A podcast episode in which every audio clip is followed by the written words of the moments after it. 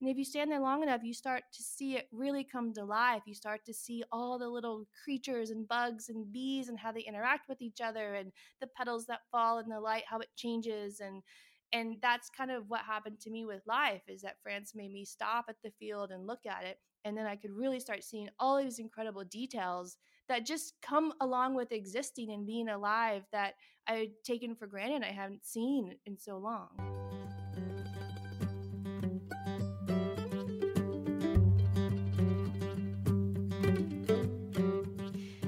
You're listening to the Good Dirt Podcast. This is a place where we dig into the nitty gritty of sustainable living through food, fashion, and lifestyle. And we're your hosts, Emma and Mary Kingsley, the mother and daughter founder team of Lady Farmer, a slow living apparel and lifestyle brand.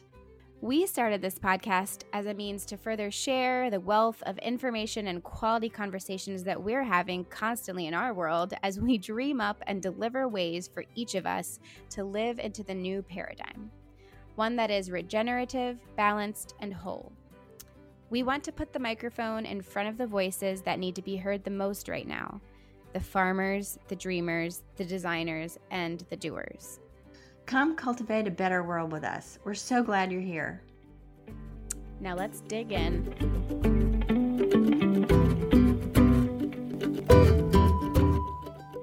Good morning, Mom. Good morning, Emma. How are things over there in DC? It's really, really lovely outside right now. It's sunny, not too cold. Um, it's really felt like actual spring this week. And things seem to be sort of easing up with the with the quarantine not really officially but it seems like there's an end in sight i think and spirits seem high so it's it's been kind of really lovely and feels new this week what about at the farm well out here in the country um, we've had already a few frosts since the weekend. So it's been kind of hard on the farmers out here. Uh, we know that a couple of the wineries in right in our area, our neighbors have actually lost a good bit of their grape crop. Um, we don't know exactly what the damage is yet, but um, once again, a reminder that Mother Nature is in control. So, but at the same time, it is warming up. I think I think we're done with the frosts for now for the the season. Hopefully, it was really late this year, um, but the weather report is looking good. The sun is out, and as you say, there seems to be light at the end of the tunnel on the quarantine, at least for the moment. So yeah, onward, moving forward. Yeah, that's so stressful to be so dependent on the weather like that. It's um to me it makes me think it's a reminder about why there's, you know, like in in certain cultures there's like rain dances and entire ceremonies and cultures and religions built around, you know, the weather because it's just so we depend on it so much. And when you're in the city, easy to forget about that because my only my only dependence on the weather is whether or not I can go outside. yeah, and you mentioned the you know the rain dances, the rituals to try to have an effect on the weather. Um, the modern day version of that is um, they will get out the night of the frost and they, there are these big machines that will stir up the air to try to mix some of the warmer air into the cooler air to try to um, raise the temperature a degree or two because like one or two degrees can can have a profound effect on the whole crop. Yeah. And then there's the other method of they'll they'll get heaters and in their little carts and drive up and down the rows and try to raise the temperature a little bit. So yeah, oh that's like goodness. I guess the mo- modern day version of the rain dance. Um, you know, humans always humans always uh you know want want to try to do something of course and you're out there trying to save your crop save your season yeah. um it's yeah out here it's it's funny it's just what we're about an hour apart from each other but in a completely different environment So Yeah. it's very interesting. So this week's episode, I'm so excited to put it out, and also we kind of are breaking our schedule of of every other week episode because um, we did this interview just a couple of weeks ago. You know, when things were still very unknown, though, and now France has lifted their quarantine at least to a certain degree, and um, Jamie Beck, our wonderful guest artist and guest and interviewee, she lives in France. And a big part of our conversation had to do with her experience in quarantine and this project that she's working on in quarantine, which was creating uh, a work every single day and photographing it. Um, and you can go on her website and there you can see the full 60 days of quarantine kind of laid out in chronological order and it documents her process which is so fascinating and really beautiful to follow along with and watch and she's just a delightful human and it was so fun hearing her talk about her process and her experience and uh, yeah we really just wanted to get this episode out Oh, I really enjoyed talking to her so much. It was such an inspiring and fun conversation.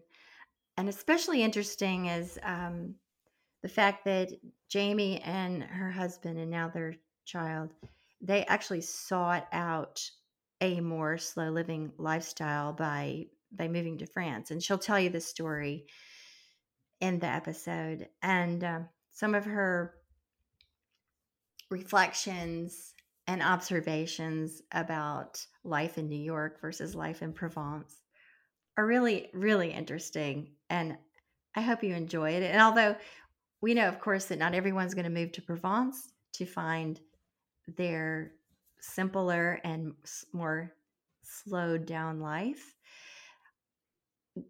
the same things apply in many cases. The same thought process, the same approach, the same intention applies to getting out of the rat race in your head and moving into a more peaceful existence. So, Yeah, of course. Yeah.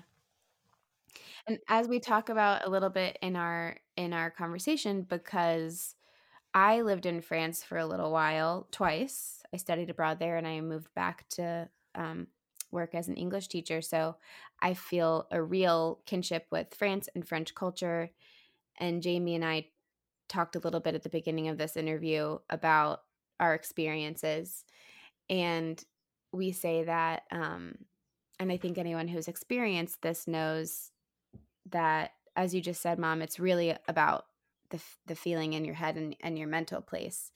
But the thing with France is like everyone is kind of in that mental place and the, the country is it's much older and it's kind of built on this this culture of slow and in america we're so young and anyways we talk about this in, in the interview but it's a really interesting kind of perspective to see how your your outer environment affects you but also it's really all about what's going on on the inside I agree.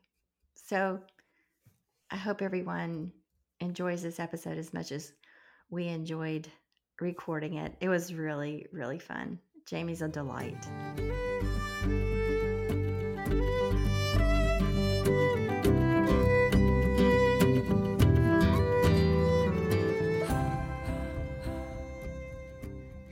Actually one of the, the when when I first moved to France and I was kind of unwinding from life in America and life in New York. One of my friends said, "Well, maybe you could take the lessons you've learned in France and then just apply it back in America. So try to like live this slow living lifestyle back in the United States." Yeah. And I was like, "Yeah, that's a good idea, but I think I'm just going to stay in France." and I've thought about this too.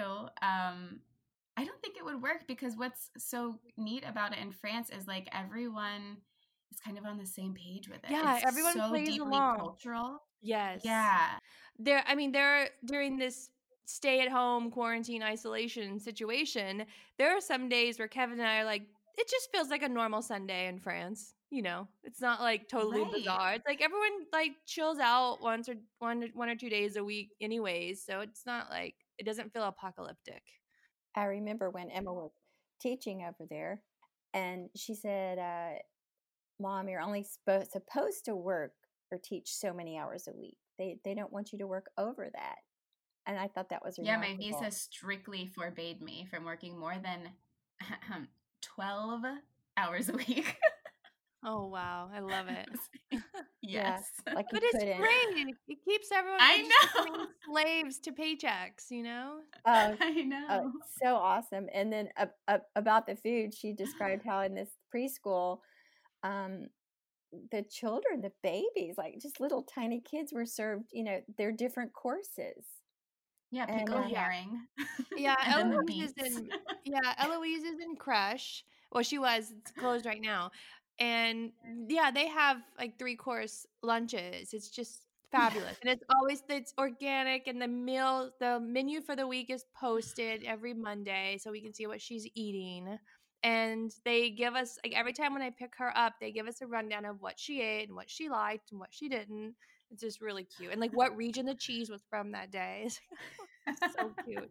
One summer, we volunteered in Costa Rica as a family, did one of those volunteer vacation things. And we worked in a preschool and and this was back in 2002 and i was so amazed the ladies the teachers showed up like at six in the morning with like fresh fruit and like a whole chicken and they Oh, just started like making like this real food like at 6 a.m and so when the kids came in you know an hour later or whatever they started getting the fresh frozen fruit juice and the freshly made corn cakes and all it was just Oh. amazing And then- what's so funny about that is we thought we were there, you know, to help them. This poor little school in Costa Rica that didn't have a lot, Yeah. and we were like, "Here we are. We're gonna help."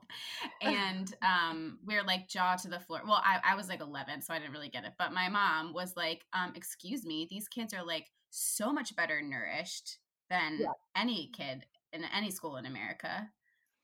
Yeah, It the was crazy. the food in schools in America is just it's I it's criminal. It's awful. I can't Yeah. believe it. anyway, I I wonder if you could tell our audience a little bit about just introduce yourself and tell who you are and kind of how how you got to where you are now and what you're doing now. What's your a little bit of your story? All right. So my name is Jamie Beck. I am a photographer. I started I picked up my first camera when I was 13 years old. My mom gave it to me and I can still remember looking through the viewfinder for the first time. It was just transformative and magical and it began my lifelong obsession with photography. So I grew up in Texas and I went to college in New York City at the Fashion Institute of Technology where I studied commercial and fashion photography. And after I graduated, I stayed in New York and I worked as an assistant to photographers and I worked in magazines in the photo department um, until I started doing freelance photography on my own. Uh, married that with the invention of social media. And I slowly built a community of followers where I share my my photography, I share my knowledge of photography, I share my life and my journey and uh, we in 2000 and I think 11, my husband and I started a commercial photography studio in New York City called Ann Street Studio, which was in the financial district. And we invented a new form of photography at the time called a cinemagraph, which is a living moment. It's uh, there's no beginning or end. It's just a perfectly suspended moment in time. And we've worked for we've done photography and videos and cinemagraphs for brands around the world from Cartier to Samsung and Netflix and Disney and I've worked for fashion brands like La Renta and Armani. So we did a lot. We did a, a lot of living and I started getting a bit tired and wondering if this is what there all there was to life and I kept thinking about this little place in France that I loved. I had come for to do some photography for uh, the art school in Savannah, SCAD, and I couldn't stop thinking about it. And I was like, I need to take a year sabbatical and work on my personal work, on my art photography. So I didn't want to go to Paris because it was going to be the same thing as New York City, and I just I just needed like space to breathe and to see colors. So came down to Provence to a town called Apt. I rented an apartment from a couple Americans that I didn't know that would rent me their apartment for a year. I'd never been to Apt. I just showed up and it all worked out, thankfully. And life, it transformed me in every way humanly possible that I didn't even know I needed. And at the end of the year, my husband and I kept saying, let's just stay one more month, one more month, one more month until it was Christmas time and we had to go home and say, okay, we'll take a break from France and we'll just kind of like assess what happened because we weren't expecting it to be life changing. And we got back to the United States and we just couldn't wait to go back to France. It, it was the balance of life, the quality of life, the, you know, everything had changed. So now it has been four years living in the south of France and one baby later. And I've completely transformed my photography career and our life. Wow. Wow. In a nutshell. yeah, that's great. Yeah, that's really good. We we get a sense of the um, the arc there, the story, and uh, you went over there and um, just absolutely fell in love with. You say the the way of life, the the pace, and so describe for us like what that especially that first year what was it like? Gosh, this is really different. This feels different. Can you articulate that a little bit? Like, you know, from shopping to cooking to whatever. Well, it was pretty incredible. The first weekend I was here, the Sat- there's a Saturday market in my village, which has been, if you ask one person, it has been going on for 900 years. If you ask another, they will say 2,000 years. So my village was named, yeah, my village was named by Julius Caesar, it's named apt and the way it translated at the time was a nice place to stop because it was on the roman road between rome and spain and it, um, we had our own little mini coliseum and you know all these like incredible roman ruins which are like halfway buried underneath our village. So whenever they like do construction they they dig up all these amazing things and we all go look in the hole and we go cool and then they cover it up with a parking lot or something. It's funny. So so I walk out, and the Saturday market is going on, which is just like one of the delights of French culture. And I go around, and I just I don't I'm used to New York City farmers markets where everything is just astronomically expensive. So and I don't speak French. So I go around and I get I get out a few hundred euros and I pay for everything with $20 bills or 20 20 euro bills because I can't understand how much they are and they kept giving me back so much change and I realized like wow, this is really affordable food. I couldn't believe it. So I'm just not used to that.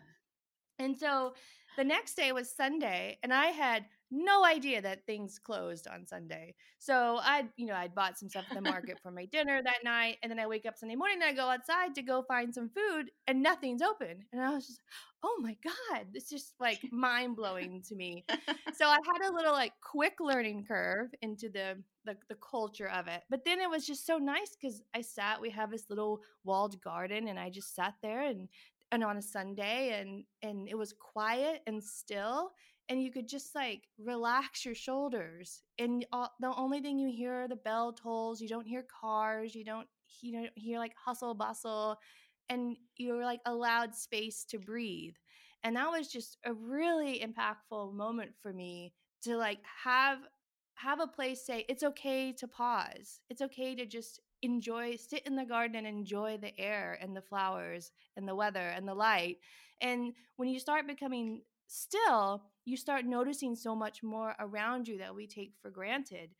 It's like I, I I always think of it as you stand in front of a field of wild wildflowers and you look at it and it looks like a field of wild, wildflowers and if you stand there long enough you start to see it really come to life. You start to see all the little creatures and bugs and bees and how they interact with each other and the petals that fall in the light how it changes and and that's kind of what happened to me with life is that France made me stop at the field and look at it and then I could really start seeing all these incredible details that just come along with existing and being alive that I had taken for granted I haven't seen in so long. Mm. Yes, that reminds me of um, one of the photographs on your um, Instagram feed of a, a woman looking at a field of poppies that that's me. That's you. Okay, that's you looking at the wildflower field. Yeah. And so yeah, I do a lot of self portraits, and that field yeah. of poppies, that field of poppies has ne- it's on the way to my favorite organic grocery store when it's not oh. a market day, and that field of poppies was so unbelievable that year. It's never been the same and I could not stop thinking about it. So I rode my bike to that field to create that self portrait. And it was just one of those moments where everything was perfect. The sky was perfectly blue and the clouds were perfectly white and the wind blew just right and, you know, etc. and the light. So I, it's one of my favorite photographs that I've created in this place because it really feel it feels like the magic that it is to stand in front of a field of poppies in Provence. Well, it really mm. evoked the um, you know, the Monet uh, paintings of his his wife and child in in the poppy right. fields.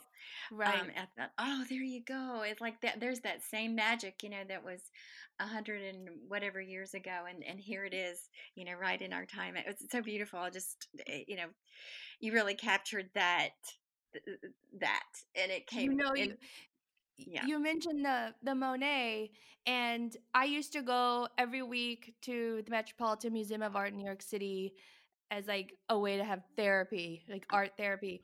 And yeah. I would always go to the Impressionist wing and stand there and and look at the Cezannes and the Van Goghs and the Monets, and I just loved them so much. And it was just this whole other world, right? Like, yeah. it, it, it's like looking mm-hmm. through a a piece of glass that was like not real. It was just so magical. And then I realized after living here long enough that they were just painting what they saw. They were painting their life.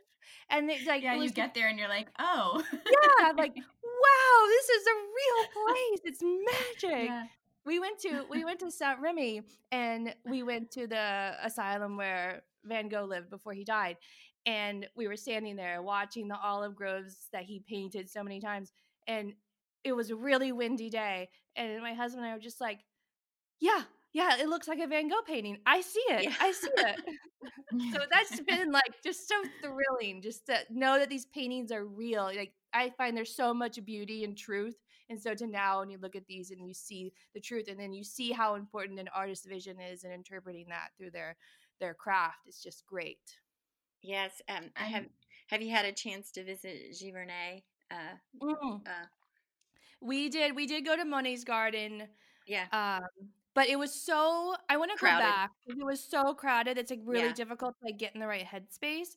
So yeah. I, what I hear from Sharon Santoni, who does My French Country Home, is that if you are a photographer you can get a permit to go before it opens to the public so you can do photographs which wow. so that's my new goal once eloise gets a little bit mm. older um, we can go up there and do that something you said earlier um, reminded me of yeah something you said even earlier than that was kind of tying this idea um, that in France, just the, the, divorce from the from money and the things and all of that, and then being there uh, kind of appreciating the kinds of things that can take that place when we when we separate ourselves from those values we're like just filled up with so much other like life living and magic and those things.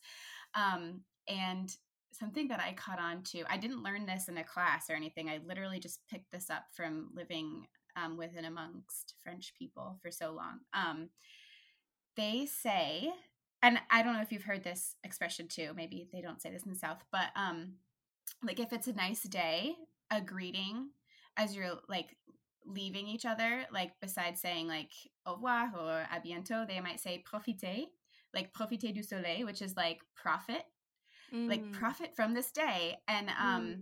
and for a while I was like, what are they talking about? Like profiting?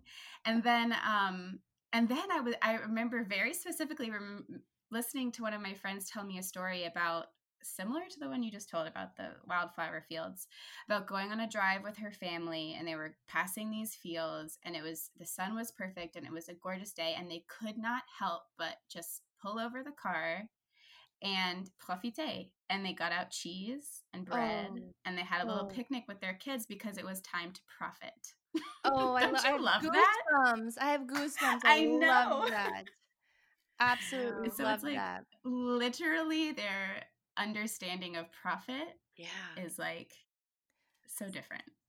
Yeah it's so different. And you know i think how beautiful is that but i i feel like they must always be enforcing this idea of of value amongst each other french person to french person and i and my Right. perspective of American culture is our value is placed in our objects and our materialism, and therefore you can never really feel happy. You never really feel like you have enough because we're always showing each other what we have. And there is a lot. I don't. I hope I didn't talk too too negatively about America. 'cause There's um, a lot of amazing, wonderful things about America and American culture as well.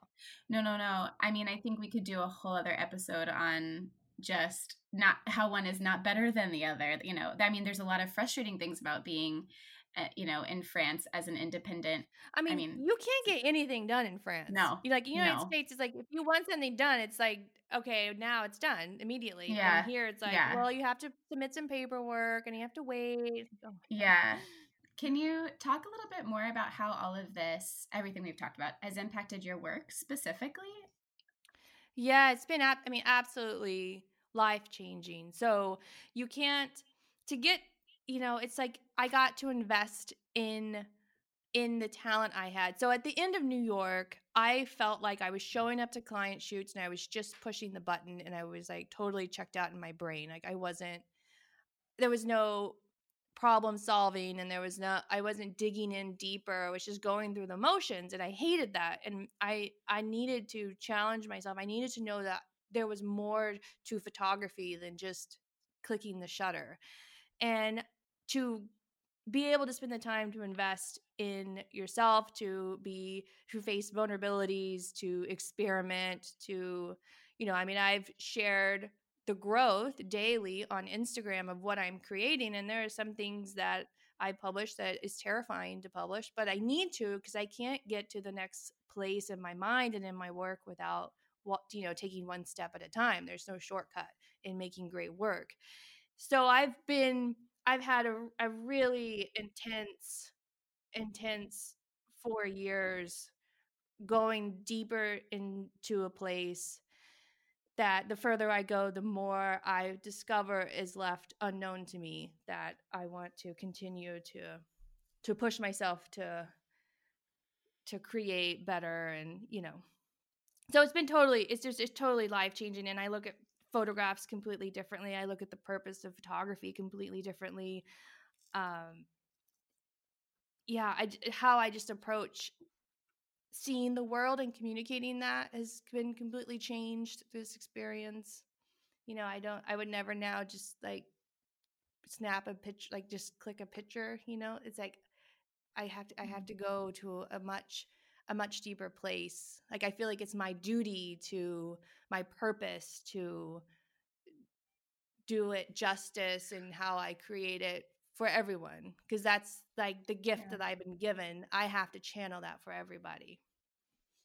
Yeah. Some something I see in um in your photographs that I think distinguish you from so so many others of the ones you see on social media and so forth is your use of symbolism.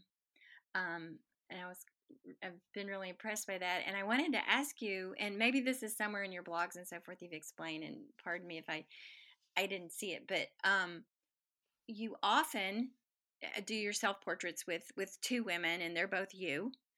And Right. um, can you talk about that a little bit? I just think that's really fascinating, and it, especially with regards to the Arnolfini portrait, portrait uh, which I think was fascinating. I looked at that for a long time, comparing the two. And anyway, just talk about that a little bit.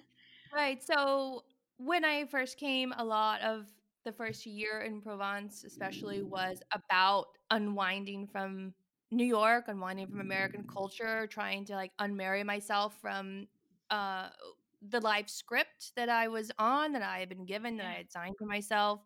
And so this was a way of looking at myself to be able to see myself of who I was and who I identify with and who I was becoming and discovering about myself. So a lot of these double portraits are a way of, of studying, trying to figure out who I am.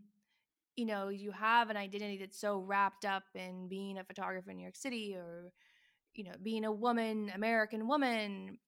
And this is all unraveling and changing and, and, it's just it was just a way for me to be able to try to understand that and try to understand who I was and who I was becoming.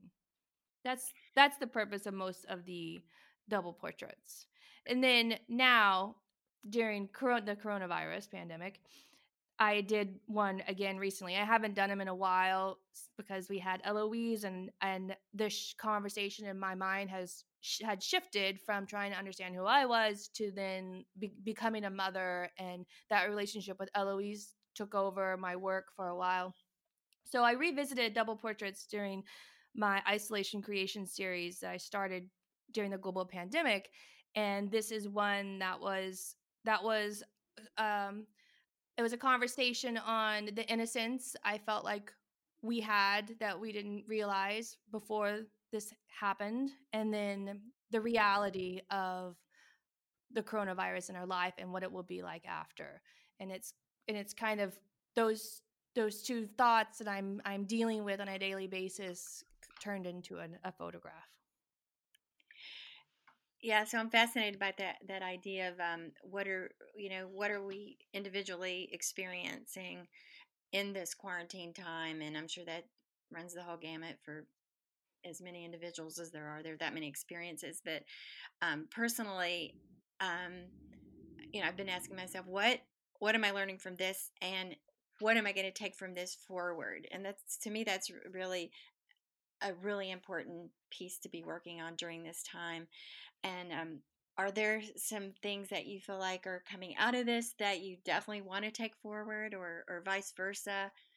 Well, actually, I would I would I would love to hear your, your answer for like I live in my brain all day long, and I'll and I'll give you my answer, but I would love to hear Yeah. what what you're taking from it and what is going to be different for you when we come out of this. Yes, well, I, you know, uh, I like to write. I like to read. Uh, uh, all- those things I've done my whole life, and here I am. I'm 63 years old, and and through this this project I've been doing with Emma over the last three and a half years, um, really discovering um, new things in myself and new creative ways that I want to grow. So a lot of that's like been really kind of cerebral up until now, and we've we've just written this we just published this little book the lady farmer guide to slow living and i talk in there a lot about you know working on your spaces the space where you live and it's not about you know where you live or it, it's more about how you feel how your spaces make you feel and i Mm. think during this last month five going on six weeks now um, i've been really really honed in on that and i've done a lot of it before it's been since we moved out to the farm like almost eight years ago now. I feel like I've been working on that a lot, but I'm taking it to a new, new level about the objects around me and what is in my Mm. spaces and how they make me feel. And um, I, I, you know, I keep thinking, no, I should be writing. I should be working on that next book. But no, I've been really digging into the stuff and really examining um, too many objects, just too many objects. Right. And I really want to to have less objects and more headspace. And we live on a little farm and there are a lot of chores and there's animals and they need to Right. be fed and taken care of and we have a big garden and there's all these things. So there's a lot of tasks, a lot of tasks. And so it's been examining which tasks feed me and which tasks drain me. And Ooh, um yeah. yeah, so it's that. That's I think that's my even though I would have told you, "Oh, I'm going to I'm going to write the next novel or something." It's been more about that for me. No, it sounds like you're you're you're cleaning house. Like you're you're Yes. minimizing your Mhm. space. You're and you're cleaning house in your head as well. So you're setting it up for whatever comes next. Really. Yes, for sure, for sure. It just feels like that. I'm cl- yeah. And I feel similarly to you, mom, though with my with my schedule. Um, so Jamie, I live in DC, like in the city, and my parents are about an hour outside on a farm. And so, and I'm definitely more the I like the urban life. I like all of the Mm. excitement. I like I love Washington D.C. Um, like the food and the architecture. I love it. Yeah, it's actually, you know what's interesting? Um, it was designed by Lafayette, the same guy who, or L'Enfant, the same guy who did Paris. So it feels very Oh, European. Um, and that. yeah, when I when I realized that, I was like, oh, I like this. Um, but I am super good at just packing my schedule so full, and I love people so much, and I would consider myself generally extroverted. So I will always put other people and social things kind of above, you know, whatever else. Like my own stuff, you know can can happen later on my own time um, which i ultimately end up siphoning off anyway. So i've learned a big lesson too about time. And of course clutter mom oh my gosh everything you're saying. I need to do the same thing in my apartment but i think for me the most kind of um, like really has hit me like a ton of bricks how relieved i am to not have anything in my calendar and how scared I am of that just like filling back up again. Um, mm. So that's been really that's been interesting for me. Um, right. I I did notice how nice it was to know that everyone was also at home. Like yes. that I, it's not because I feel like we always have all these options of you could go to these mm-hmm. restaurants or yeah. go on a, a drive somewhere. You know, it's never ending amount of options, and to have all the options removed and to also know no one else has options was really a nice relief. Yes, I do suffer from yeah. a lot of FOMO which is probably why I'm overextend myself. But yeah, this is like such a it's a break from that. It's so nice. Right. It's nice. So I can to answer answer your question as far as going forward, how this has affected me and what I will change about my life. One of the biggest lessons I've taken from this is how important freedom is, especially in my creative work. And when it when the coronavirus first happened, I lost all of my commercial work for the rest of the year and I didn't know how I was going to make my living. And that feeling was terrifying. And I never want to feel that way ever again. So part of why we started the isolation creation, I say we because my my husband uh, designed the site and he's customer service dad. When, I, when anyone who emails, so right, one of the reasons we started the hashtag isolation creation project is because I needed to take that power back and get rid of the fear. So we launched the project. I committed to making one piece of art every single day while in confinement. And we launched a store where I could sell affordable art to people who could then support me as an artist. And in turn, I'm donating 10% of my profits to a charitable foundation who is supporting artists whose exhibitions and performances were canceled because of COVID 19. So moving forward, I don't ever want to be in the position I was when this happened because we didn't, it all happened so quickly and we never know what the next thing is that's going to happen to us. So my husband and I are trying to figure out a way to be smarter and that's, you know, buying buying a place to live so we don't have to worry about astronomical rent prices, you know, buying my studio, like making commitments that could then make security for ourselves so we're never in a position where we feel like we're going to be homeless because of something. Mm-hmm. So that's going to be a big change that's going to happen when we come out of this for me. Yeah, more self sufficient. I think um, a lot of people are feeling that. Right. In so many ways, and how right. much we depend on yeah. things that are so far out of our control. There are two things that are jumping out at me from from my list of thoughts about this interview. One of the thing is is like for the, for our audience, like anybody could be out there saying like well i can't move to france uh, so there you know this this is not for me. I would like you to speak to um, how you can um, you know transform your life even even if you can't move you know wherever you are. You could be somewhere in the midwest in a tiny town and and and, and reinvent your life and and feel feel the way that you want to feel more or at least work towards that feeling of your life. So that's one thing. And then the other thing I really want you to touch on is um, a statement you made that really jumped out at me from one of your blogs, the one where you were getting ready to leave Provence the first time. You said, I feel physically part of the earth here. Mm. Um, that really, uh, to me, spoke pro- so profoundly because that is uh, just really, really spoke to me on a very deep mm. level. Yeah, I think kind of looping it back to your first question, I would just love you to talk about that that shift we we feel it our mission and our purpose to kind of empower and usher women into growing closer to themselves and their community and the earth and all these things. And and it's all about shifts and taking little shifts. And like what my mom my parents did 5 years ago buying the farm that seems like a big shift. And what you did you know moving your whole life to Provence that's a huge shift um, and it's it's a beautiful story to tell and it's amazing but we also like to talk about the little shifts that can happen that don't have to seem like you know they're huge moves but they're transformative um, right right Well, first I have to say there is no can't in my vocabulary. I believe if you have a dream, any dream, big or small, there is a way. There's always a way. There's always a way. So I may be able to be in Provence because I had a successful photography career. Well, that was just my path.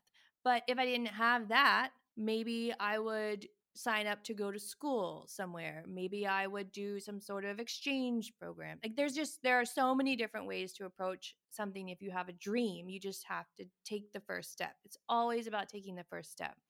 Now, you don't have to move halfway around the world to have it be significant. I mean, I think we ignore our internal thoughts a lot and part of the reason that my work has grown so much since living in Provence is because I've learned how to listen to myself as a artist and a mother and a woman and hear the internal dialogue and hear what my gut is saying that it wants to do and I think you could be sitting in the United States and what, you know, maybe you think about this little garden that you wish you had. Well, then do that. Why don't you do that? Or do you, maybe you always wanted to know how to paint well now you can just watch youtube tutorials on how to do that like you you can just listen to yourself and you'll find what it is that you're really interested in and what you really should be doing with your time and give yourself that opportunity to do these little things and just do them one little step at a time. Don't don't think i want to learn how to paint but i'll never be monet so i shouldn't start. Like no just do the first the first step. What you know look up the youtube video on how to get started and then just take the first step mm. and then the next step you know?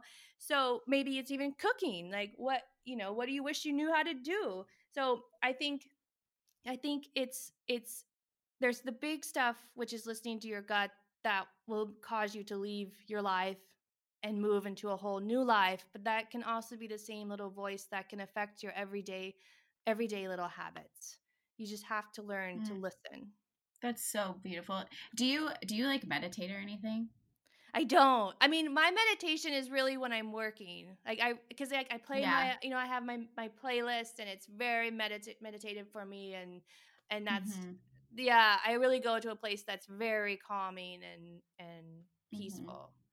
Mm-hmm. My husband used to do it when we lived in New York City and he's like, we got when he moved to France, he's like, I don't have to meditate anymore. I'm like, I know. it's great.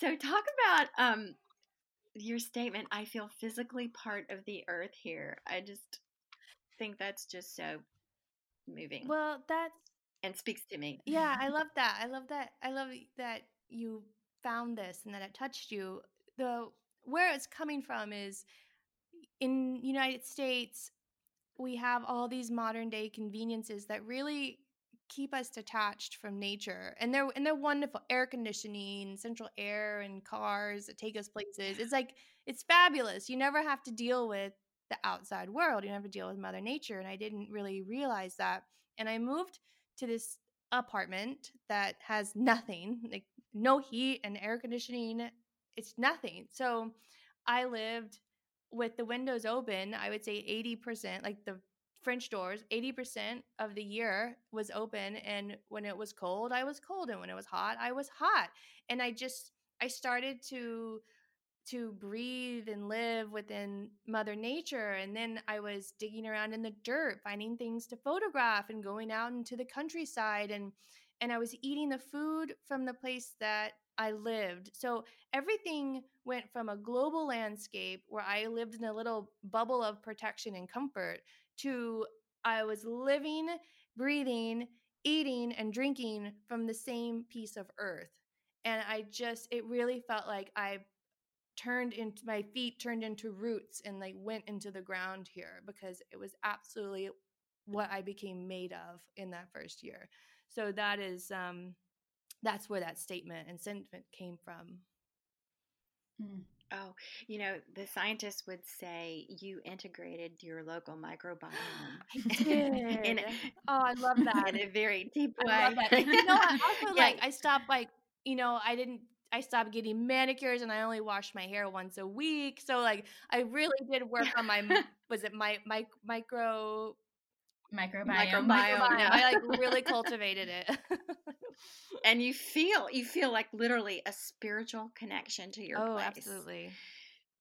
And you know what a what a privilege uh you know what a, and what a rare thing in the 21st century and and what a wonderful message like wherever you live you can do this You you can could, do yeah, you absolutely. live Absolutely. And I think people really don't understand or don't realize how wonderful feeling the air is. Like you think it's hot or cold or, or raining, that's bad, but it's actually just wonderful to feel the changes over your skin. And sometimes it changes quickly and sometimes it changes very slowly over time. And then you realize, and I just, it makes you feel alive, totally alive. And it's absolutely wonderful. And I don't think people really, really see that anymore.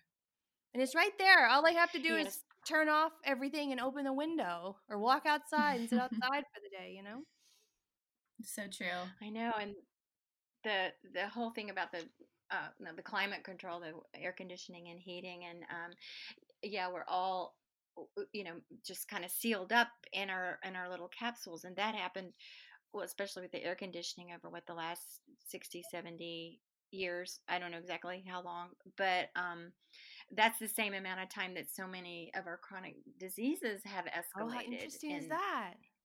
Mm. yeah, Mm. yeah, and it also coincides with you know the the chemicals in the food, you know the indust the growth of the industrial food system, and all all these things. It's all just really huge, and no one can really point to one thing and say this is why we're unhealthy, this is why we're unhealthy, and the answer is probably that it's a combination of things. But that's a really big one that we could disconnected ourselves from our our natural environment, and you know everything from the air, food, water, uh, just contact with the earth Right. everything and like you go to one of these places it doesn't doesn't seal you up like that like we do in our bigger cities and and your body literally transforms it's not just in your head it's not just the way you feel or your perception it's literally your body it's literally your microbiology has shifted so Right. um a little bit of science to add to that. I love that. I love that. yes it's great It's I not mean, just in my really head, it's it's science. it's not in your it's it's in your gut it's Yeah. totally yeah I feel so spoiled because we are here during this quarantine and we get I mean yeah we're In heaven. surrounded by farmers. We're like ev- like all of our food comes from right here and it's just oh. unbelievable. It's just so delicious and I just feel so so so blessed. I was gonna say what's hilarious is like so are we, and we're in Washington D.C. and people don't realize that we're also surrounded by farmers. We're just so disconnected from it because we Yeah. have, as you said also in one of your blogs, like the logos just everywhere in our faces that distract us from what really is like right next to us. Right. Oh, I can't. yeah I I have panic attacks when we go back to the United States now. Like walking into Whole Foods, it's the the Yeah. overwhelming choices. I, I get paralyzed I can't make a choice. And then just the fact that you don't see the food, you only see the logos. Even on the fresh produce, it just like Mm-hmm. it to me, it's now mind boggling. Yeah. Like, why are you putting a a sticker brand name on an orange? Like, it's just an orange. what does it need I to be know. anything else? we eat almost almost exclusively locally and like as emma said anybody could do that anybody that was paying attention Right. could do Right. it but it's just off the radar it's so frustrating. It would be so much better for our world too if we all just Oh, what was around us. And it's just better for your psychology we- too. I mean, there's nothing more wonderful than when the first strawberries come in the spring and when the peaches come in the summer. And if we had it all year round, it'd be like if it was always Christmas every day, which we you stop caring. It's like it's wonderful to look forward to these foods all year, and it really like it just it feels you again. You just feel alive. Even even not the fresh fruits and vegetables that are like obviously only in season at certain times but even have you noticed there are like bakery items that they only make at certain times of the year Yes. like the like my um, favorite lemon meringue pie. yes yes and the and the king cake that they make around epiphany which like they literally could make that any time but they only make it in what is that like february um and i just remember like getting so excited when the gâteau de roi would like come out Exactly. It's just so it's like this it's like this respect between time and uh, like substance i don't know i don't know how to put it into words but it really is so much better for your psychology as you said and just connecting to what's It's around just- you it's really basic little things to get to look forward to. Like we're we're Mhm. depriving ourselves of that in America with um you think it's wonderful to have everything in the world available to you, but it's actually more wonderful just to have these little pleasures and delights to be like, "Oh, blueberries. How wonderful, Mhm. you know? Yeah. I think it's because, you know, as a nation, as a culture, we're young. You know, we're young. So we're like young. we're like a young person, a young person that has to experience something to realize that the other thing actually had a purpose. You know, you like you have to leave home to come home, Right. that that kind of thing. Right. And so maybe we're in a stage culturally where we're, you know, we've had everything we wanted at any point, any season. All these things have been in our fingertips. Just go out and get whatever you want anytime. And now the whole country and the world is experiencing this thing where you can't do Right. that. And maybe some people are making this discovery. Hey, you know, a, a friend of mine, a quick story, a friend of mine, um, uh, someone brought her some things from Costco recently, and she said I was looking at these these kiwis and these things that, that are from another part of the world and out of season, and suddenly it looked very strange. And she said, I, "Yeah," and it just, it just didn't even appeal to her anymore. I thought, what a great example because you know we've been eating just what's around us. So Right. um, uh, it's it's a fascinating topic. There are just so many things to talk about, and this oh, this has been so much fun. It's been Well, really I it's been really so nice talking to you guys. You so you're very calm and it's really nice. Um, Jamie, before we go, can you? I, I don't. You've probably already touched on it, but um, you're just so eloquent and wonderful with words. Can you tell us what you want people to most understand about you and the work that you do? Wow, that's like a you like end with a heavy hitting question. Wow. Uh oh, God. I mean, really, what my work, all of my work, and the way I try to live my life now is about is really about the beauty that is around us all every day and is universal. It is not about what you can afford or what privilege you have in life.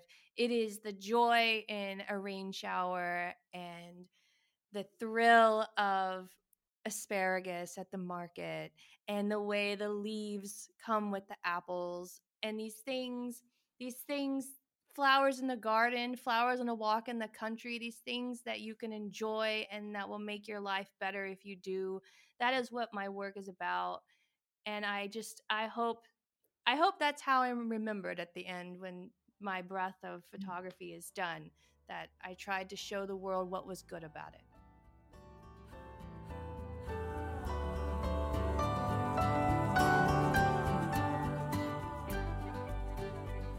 Well, we hope you enjoyed this conversation as much as we did. Um, the good news is that you can get to know Jamie even more through her beautiful art, specifically this isolation creation series that she talked about. Um, I'm not exactly sure how long these pieces will be available for sale. I think she is announcing at some point this week, but I do know that they're going to be temporary. So if you want to look at them and perhaps even purchase one or two to kind of commemorate this time, um, I think that's a beautiful way to commemorate it. If you haven't seen them yet, you're in for a treat. So check them out. She has a hashtag isolation creation series on Instagram. That's kind of everyone who is following along with her and participating and creating things every day. Um, her Instagram is Jamie Beck, and her website is jamiebeck.co, and you can find everything there. We also want to mention that our May book club meeting is happening on Thursday, May 28th. So that's in two weeks. And we're reading Dawn Again by Donna Gomarkagard. Uh, check out last week's podcast episode for our interview with her. And um, definitely please join us for our book club meeting if you're interested. You don't have to have finished the book.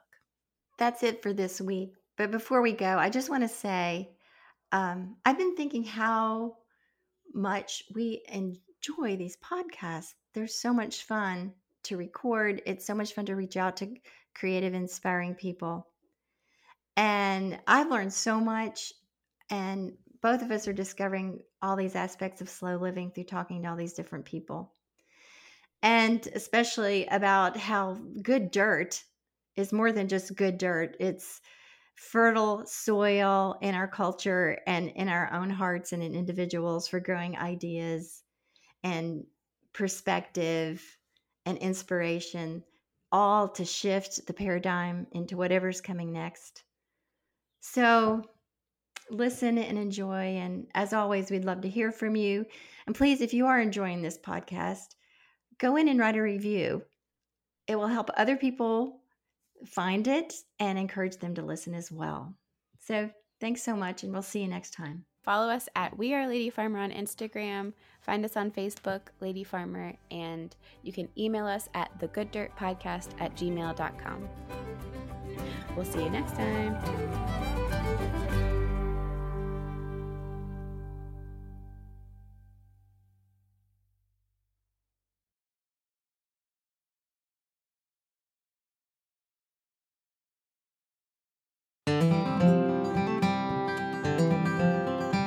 You like listening to the good dirt? I hope you do because you're here listening to it. And are you looking for more good dirt in your life and a community of slow living enthusiasts to connect with, all while supporting your favorite sustainable living podcast?